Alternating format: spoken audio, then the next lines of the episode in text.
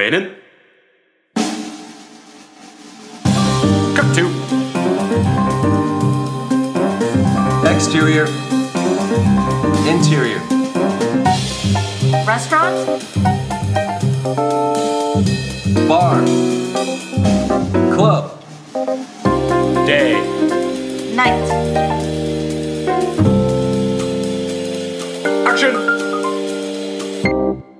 Yo, yo, yo, and a bottle of rum. What's going on? I'm Monis Rose, and you're listening to the podcast Restaurant Fiction. It's the podcast that provides reviews of your favorite fictional restaurants, bars, and clubs featured in TV and film, as well as give you key insight on the screenwriting process. On this episode, we are reviewing the road trip food featured in the CW television show Supernatural, as well as talking with a writer who was on the first season that helped put the epic series on the map, Richard Hatem. Besides going in deep in the supernatural world and especially on Dean's character, Richard breaks down the important road trip foods as well as the different roles of a writer's room and what each role does. Enjoy. So, guys, Restaurant Fiction went on a journey. We went from California. This is a journey meaning a road trip journey from California to hell. Yeah, I'm talking about hell. H E double hockey sticks. Now, when we loaded up our car and we started put it in our put in our super with Chevron, Techron, and we drove the 20 the excuse me, the 31 hour journey, we knew about the food. We knew the consequences of a road trip. What was what were those? There was probably not going to be any rabbit food. You see, healthy and hedonism do not go together.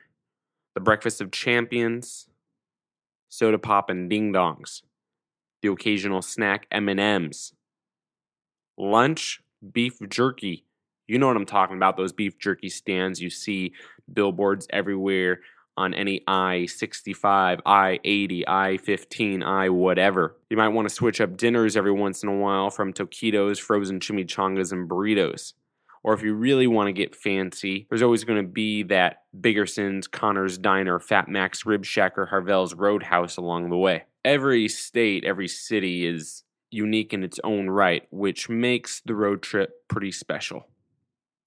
Unfortunately for restaurant fiction, we did not have the funds to stay at a fancy schmancy place or an Airbnb. We had to go to motels that did not offer room service, so we had to get our chili cheese fries ourselves. Once we made it though to the Midwest, the apple pie was damn awesome.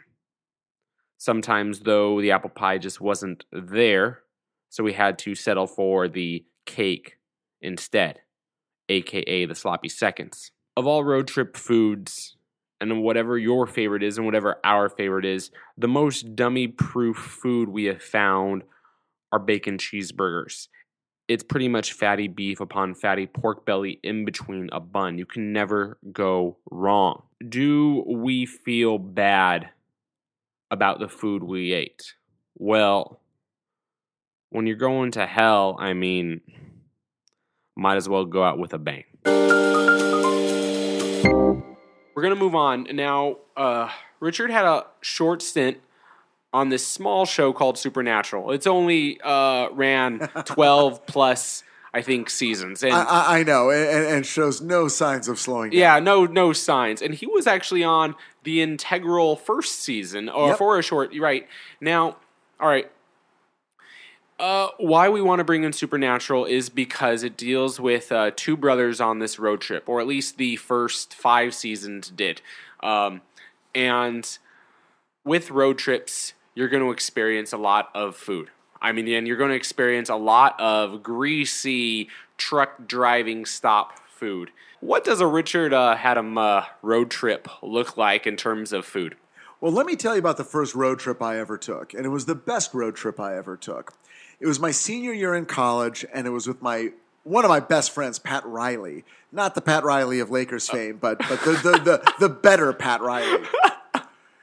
So we were we were driving across country. We were in LA. Uh, Pat and I were both going to USC Film School, and we were going to drive back to. Uh, we were going to drive all the way to Chicago and then continue on to New Haven, Connecticut, where my then girlfriend and then later first wife uh, was going to graduate from Yale University. So it was really a cross country road trip. And this was in the year of our Lord, 1987, May of 87, I think. So, you know, I mean, obviously it was the modern era, but not so modern that there was a Carl's Jr. and a Starbucks every 200 yards. Okay? So, you know, take yourself back. But we were on the interstates, and our first stop was Vegas, of course, so that was fun. But then we went up to Denver. Somewhere uh, between Vegas and Denver, I said to Pat, okay, from here to New Haven, Connecticut, Las Vegas to New Haven, we are not allowed to eat at any place we've ever heard of. So no McDonald's, no Carl's Jr., no Burger King. Okay? We've just, as long as you and I have never heard of it, it's okay. If we've heard of it, it's off the table. And I didn't think Pat was going to agree to this, but he did. He's like, done, let's do it. And, you know, again, we were on the interstate. We weren't on the blue highways, so we weren't really getting the mom and pop places. But we forced ourselves to go to places we would never go to. And I just remember now, keep in mind, we were in film school, and all we thought about was our film projects and, you know, who was going to get to direct a 480, which is the big film project at USC and I just remember sitting in some weird diner. And I'm 18 and I've never really been out of LA. And we're in some weird diner somewhere between Denver and uh, and and uh, uh, I think it was Omaha, Nebraska, where we finally stopped. And we, we we pulled over for lunch at this crazy diner, and we sat there and we're looking around at these people, and we're just like, "Gee, they're not talking about what movie's opening this weekend." They're not talking about who's going to get to direct a 480. These are people whose concerns are so far away from anything our 18 year old minds could conceive of. I have, I have no recollection of what we ate, although if I was with Pat Riley, I guarantee whatever he was eating involved mashed potatoes. Because he's from Chicago. Everything for him was steak and potatoes and gravy. That was a meal for him. Okay? Not seafood, not sushi. It had to be one of these other things. So Mr. Pat Riley uh, is the meat and potatoes guy, the quintessential meat and potatoes guy. Quintessential meat and potatoes. If we were going to the Hat in Alhambra, the, the hamburger stand, he was getting the wet fries, and I'm like, "What the hell are wet fries? I, I, I want my fries with chili." He's like, "No, no, I want the wet fries because wet fries had gravy on them." And he's from the Midwest, wow. so gravy was the thing. So yeah, so. Uh, my, my recollection is it was a lot of chicken fried steak. It was a lot of mashed potatoes, a lot of cheeseburgers because that was always the go-to, and uh, and we had some great experiences. And we saw and met a lot of people we never would have met at uh, at the local subway. All right, so some of the foods that even Pat ate are really reminiscent of the character uh, Dean. I mean, he does oh, eat yeah. he does eat a lot of slop throughout Oh, yeah. the entire show. Now, since you're in the first season, um, how often is the food that the characters eat discussed? Well, in, in the episodes that I wrote, and, and from my recollections, um, the, the I, I like I'm not even sure a lot of food was ingested. I wrote uh, Phantom Traveler, Right, so they ended up on an airplane, right. and I think that maybe that involved a lot of drinking. As it as it Yes, does for yeah. me now and will for me tonight because I'm getting on an airplane. And and by the way, that was the greatest thing about writing that episode is that Dean. We decided to make Dean afraid of flying, and it was because I don't like flying. Now, by the way, I used to love flying until a particular flight I took in July of 2002, a flight from LA to Vegas a short flight. I mean, this is a 55 minute flight. I didn't think I was going to make it. Th- th- there was a sandstorm over McCarran Airport. We couldn't land. We flew from LA to Vegas. We were over the airport, and our plane was juking and jiving and dipping and rising and flopping around in the air.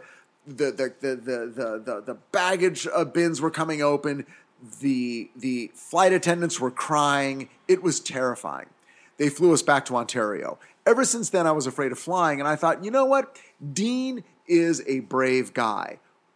Nothing would be funnier and more endearing than to make this character afraid of flying. So I brought my fear of flying, I gave it to Dean, and and that kind of made for me that made the episode. Phantom Traveler is an incredible episode because of th- what Richard just said. It um, it really uh, puts his uh, Dean's vulnerability in terms of character on the map, almost like, hey, this is. Whereas, say, like Indiana Jones is afraid of snakes, you just called, uh, you just put the snakes in Dean's life in a way. Exactly, exactly. And that's what you want to do. And this was early on, so which I think is a smart idea. And and I, I you know I credit Eric Kripke and the uh, the other people on the show for for embracing this notion that yeah let's let's take a character that we establish as brave. You know, and the Winchester brothers are extremely brave, and they're not afraid of ghosts, and they're not afraid of demons. So what are they afraid of? and and we learn what Dean's afraid of. So that was really really fun. Um, Dean was a character that I always pictured as a guy who, you know, if there's a bottle of beer in his hand, he's happy. If there's a cheeseburger in his other hand or a pastrami sandwich, he's happy. Uh, this is who he is. He's not. He's not dieting. And here's the joke, of course. You know, the actor, of course, Jensen Ackles, in perfect shape. Yeah, I know. They have six pack washboard abs. They're like Totally. model esque. Yes. But but you know, in the reality of the show, he's eating pizza, he's drinking beer, he's having a burger. He's not worried about that at all. And that's again, you know, another beautiful thing about working in TV. Uh, the, the- you know, in real life, these guys have to work out two hours a day, but on television, they're just in the car, you know, eating chili fries. It's all good. All right. So, what does uh, Richard Hatem road trip in terms of even food wise now look like? So, you're taking uh, your family or a buddy or Pat now on a road trip cross country. Okay, well let's let's travel back through time, way way back through the foggy mists of time to three weeks ago. my brother and my two cousins and I are driving to Vegas because I will not fly to Vegas, as I've just indicated. So we're all driving to Vegas. Literally, this was three weeks ago, and we're all in our late forties, early fifties. And uh, so we hit the stations of the cross. The first one on the way to Vegas from LA to Vegas is Barstow In and Out. This is when you allow yourself the In and Out burger. This is when you allow yourself the animal style In and Out burger. And I certainly did. Um, I did not order the fries. Oh, no, I'm sorry, I did. I ordered the animal fries. Uh, uh, here's a secret, guys. If you're not in California and you're not in LA, and you hear about In and Out Burger, get the burger. Beware the fries. The fries have a very short uh, half life.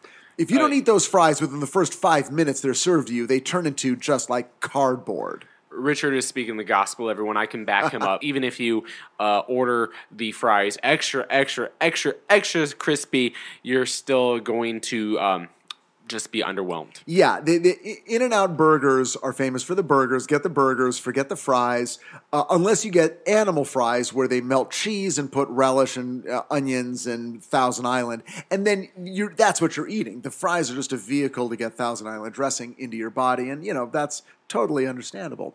So I would, uh, so that's what we got, and that was delicious. Uh, the shakes, I don't palaver in the shakes. Uh, again, you can get better shakes a lot of different places. So that's the first stop.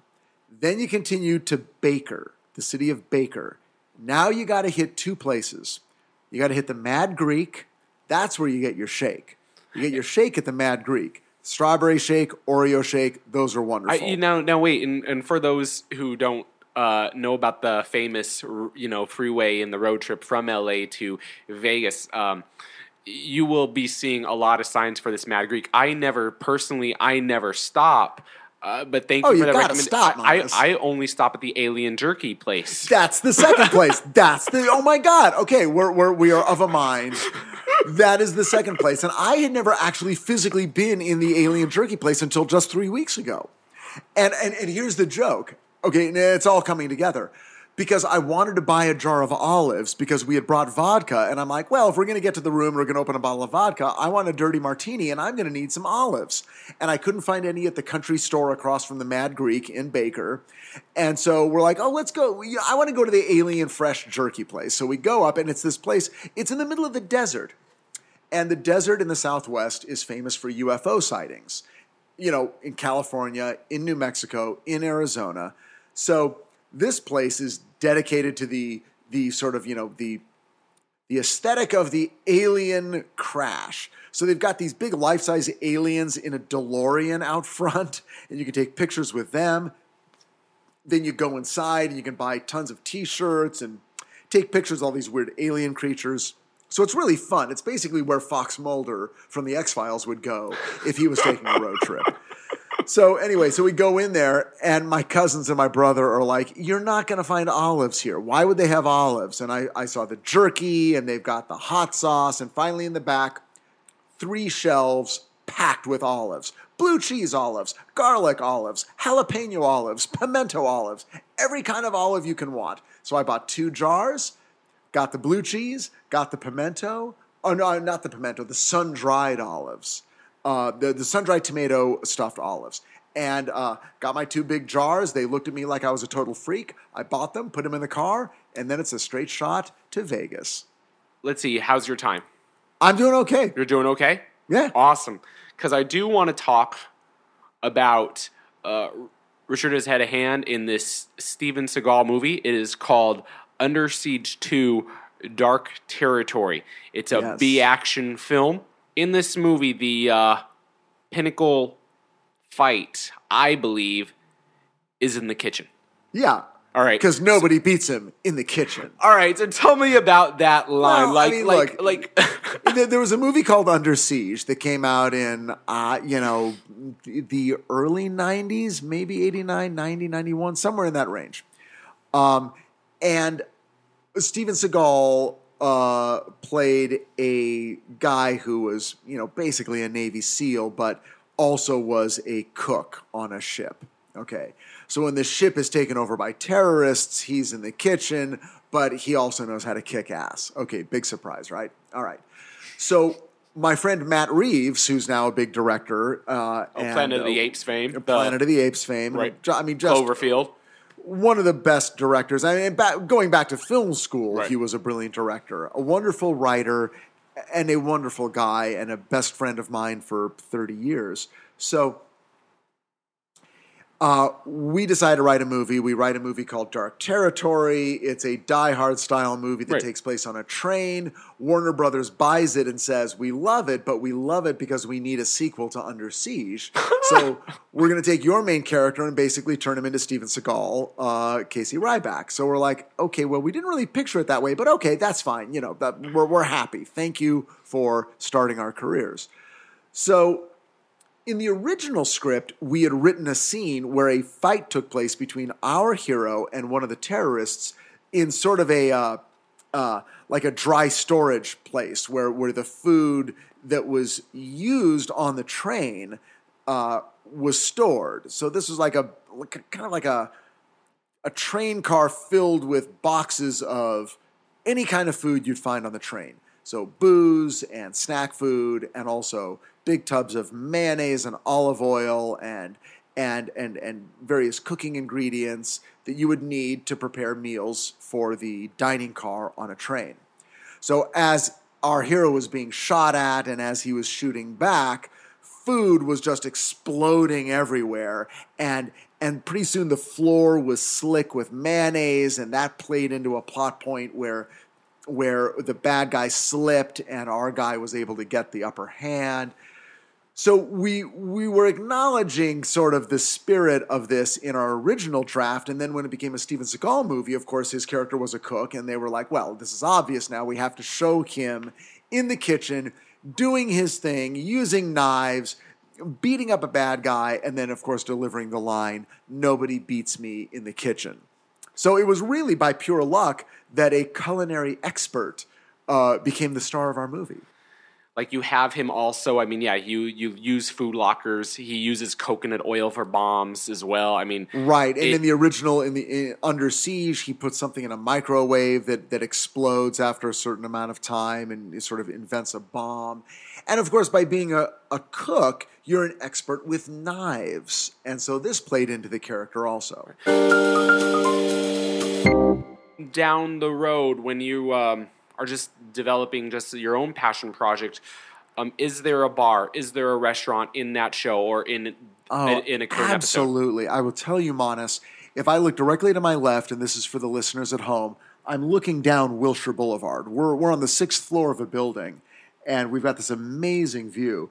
So I'm, I'm looking out at a building where we did casting for a pilot I did a few years ago.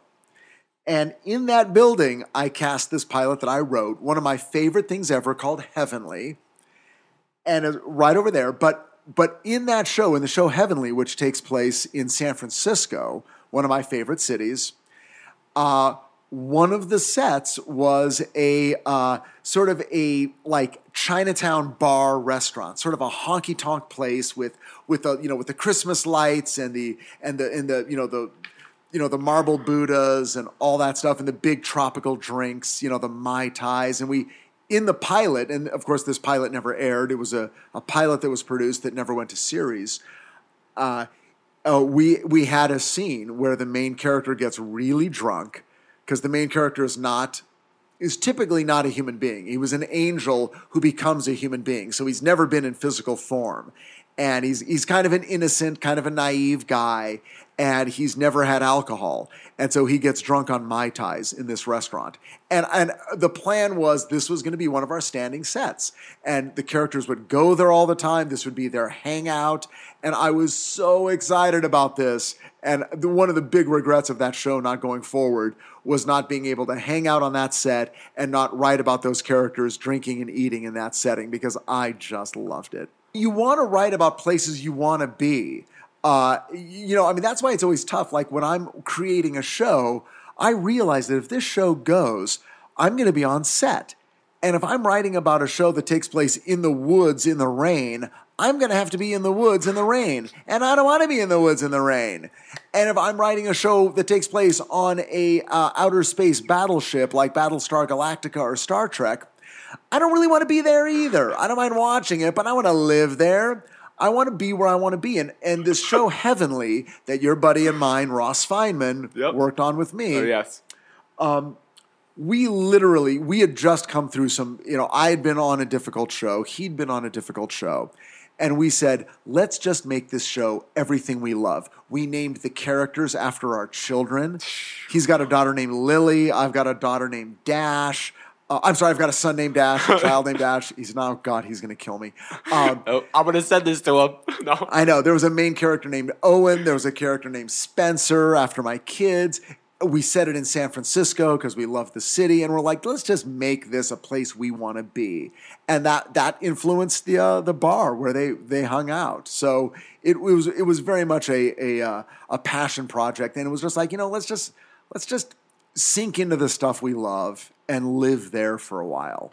You've uh, you've had many uh, different positions in the writers' room. What are yeah some of the key differences in responsibilities uh, for each position you held?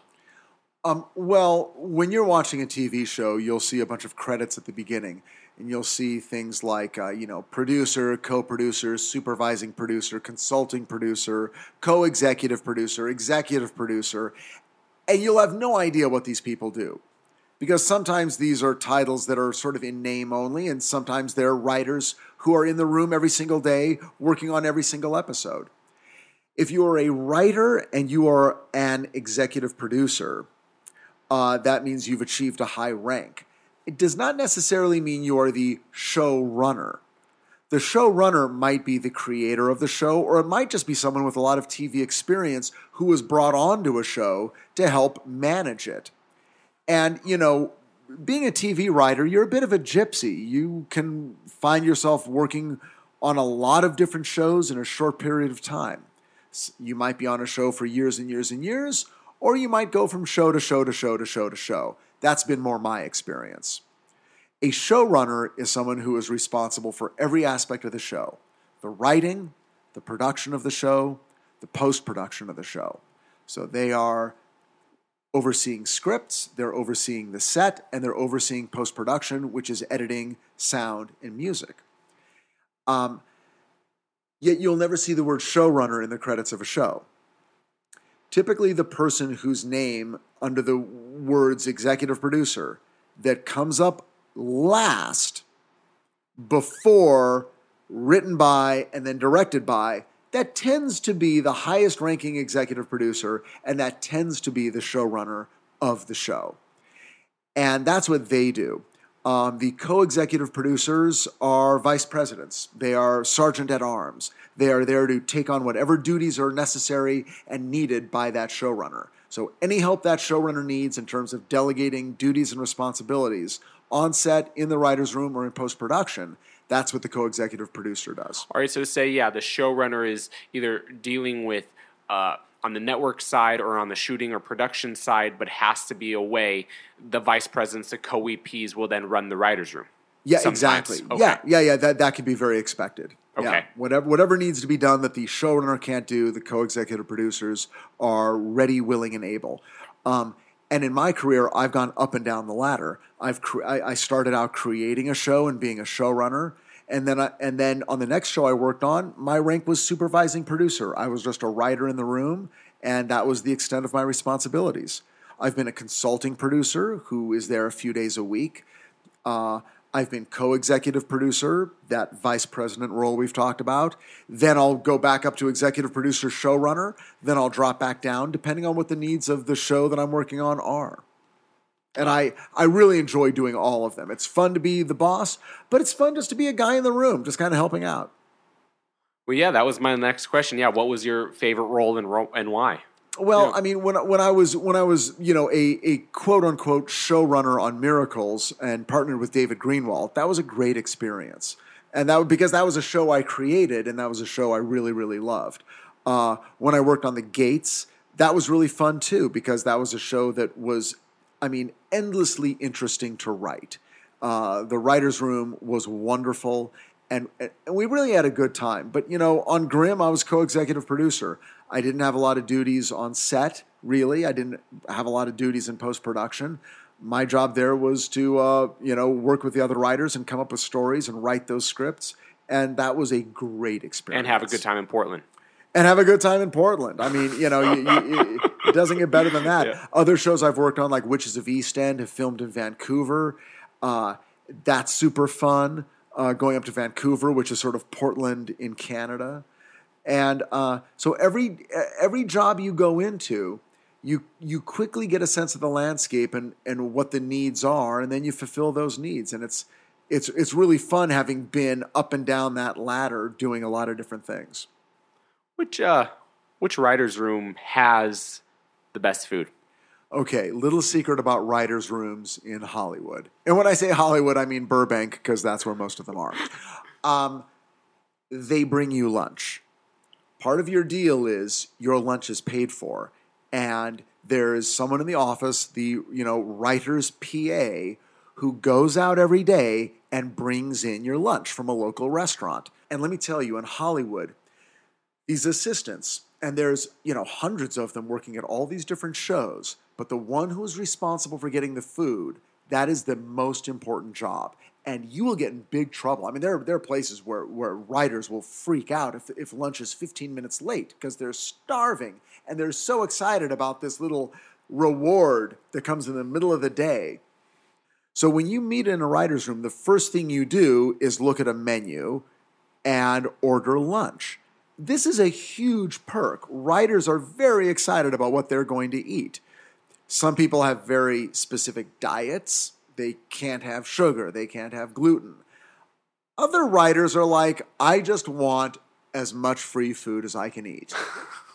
Have you been in all these? Uh, like, yeah, I've I've I've, I've occupied all of these categories. As I get older, I I lean more toward okay, I, I can't take another sandwich. I've I've got to just do a salad today. But anyway, um, I will say that every room I've been in has provided wonderful food, but the room I'm in now tops them all. Wait, so uh, first of all, are you are you allowed to say that show now? Um, now this is going to air. Oh, This this episode will air probably in January. I mean, I'm just saying. Oh Wait, no no or- the, the show I'm working on now. These episodes won't air until next summer, summer Oh, of okay. 2018. Okay. Uh, the show is called Titans. Okay. Uh, it is based on the comic book The Teen Titans from DC. Right. Uh, Geoff Johns uh, is a uh, creative genius who uh, is uh, you know spearheading the show along with Academy Award winning screenwriter Akiva Goldsman. Oh, okay. Our showrunner is Greg Walker. Uh, there is not a kinder, more talented, more skilled showrunner in Hollywood. Uh, he's got to arrange a lot of people and a lot of scripts and a lot of production issues because we film in Toronto. And we haven't started filming yet, but we will soon. And uh, yeah, so that that's what's going to happen. Uh, so the show is called Titans, and it will be available on the DC streaming digital network, which will be debuting uh, in the spring and early summer, I believe, of 2018. So look for it, but you know. Go to deadlinehollywood.com and search for Titans and follow all of our casting notices because we're we're casting Starfire and Beast Boy and Hawk and Dove and Dick Grayson and all those guys. Oh, this is awesome. Oh yeah, yeah, yeah. This is awesome. We and we're, we're compiling a really impressive cast. So look for the show. You will be blown away. Where are you eating in LA the, uh, these days? I mean, yes, you're an LA born and bred guy. Maybe even your uh, favorite either restaurant or dish or whatever, or new age trendy thing. Oh, so I will tell you. I will Yeah. tell you. Okay, okay. I'll, I'll, tell you where I'm hanging out. Uh, I'm a big breakfast guy, and I live in Pasadena. So I'm either going to uh, Cindy's. Uh, which is in Eagle Rock. It's a it's a diner. It's an old style diner. I mean, again, it's the kind of place that and they film there all the time.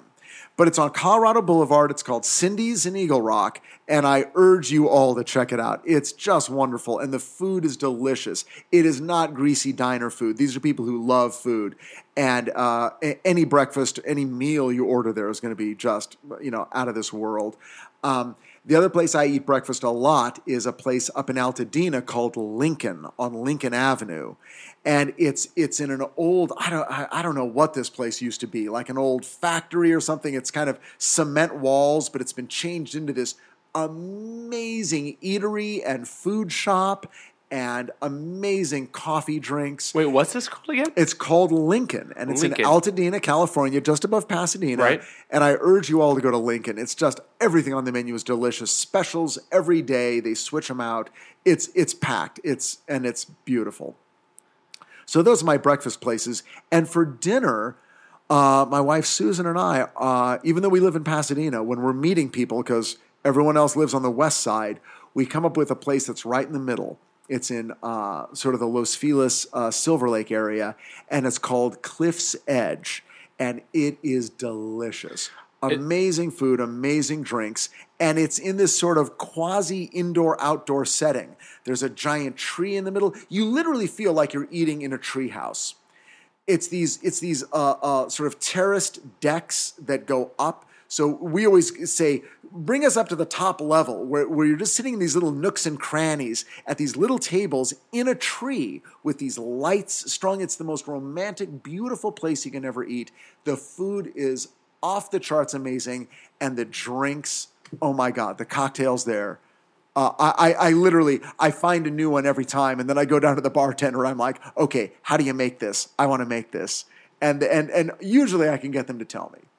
Well, Richard, thank you so much. Uh, really quick, uh, where can uh, people find you or Uh, just the uh, easiest place to find me is on Twitter. I have a Facebook page, but I don't go there a ton, uh, and and uh, less and less uh, as we hear more and more about Facebook.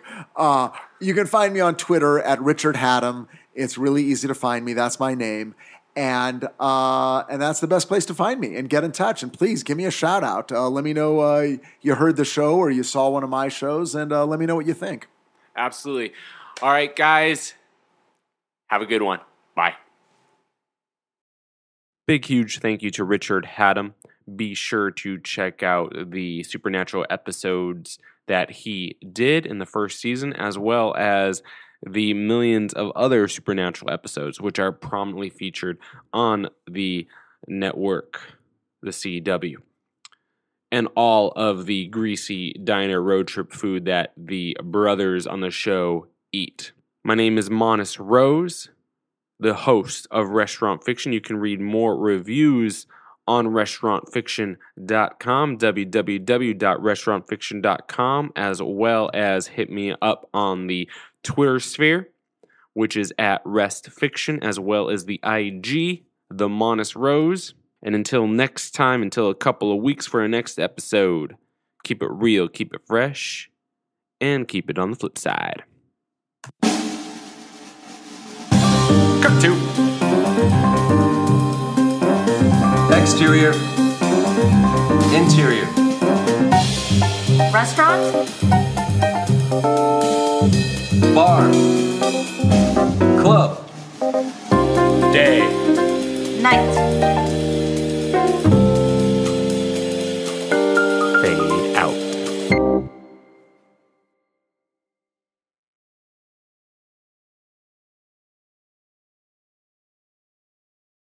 At Farmers Insurance, we know the sound of a perfect hot air balloon landing. And a less than perfect one. Seen it, covered it. Click for more. We are farmers. Bum, bum, bum, bum, bum, bum. Underwritten by Farmers Truck Fire Insurance Exchanges and Affiliates. Products not available in every state. Your home is important. That's why Geico helps make it easy to save on condo insurance. Because home is more than just a place. Home is where you took minimalism too far because there's only one chair in your entire condo and your only entertainment is one card. Not even a deck of cards, but a single card. And all your guests have to share one plate and one fork, but you're convinced that less stuff means more freedom. The Geico Insurance Agency could help protect the overly minimalist broom closet you call home. Call Geico and see how easy it is to switch and save on condo insurance.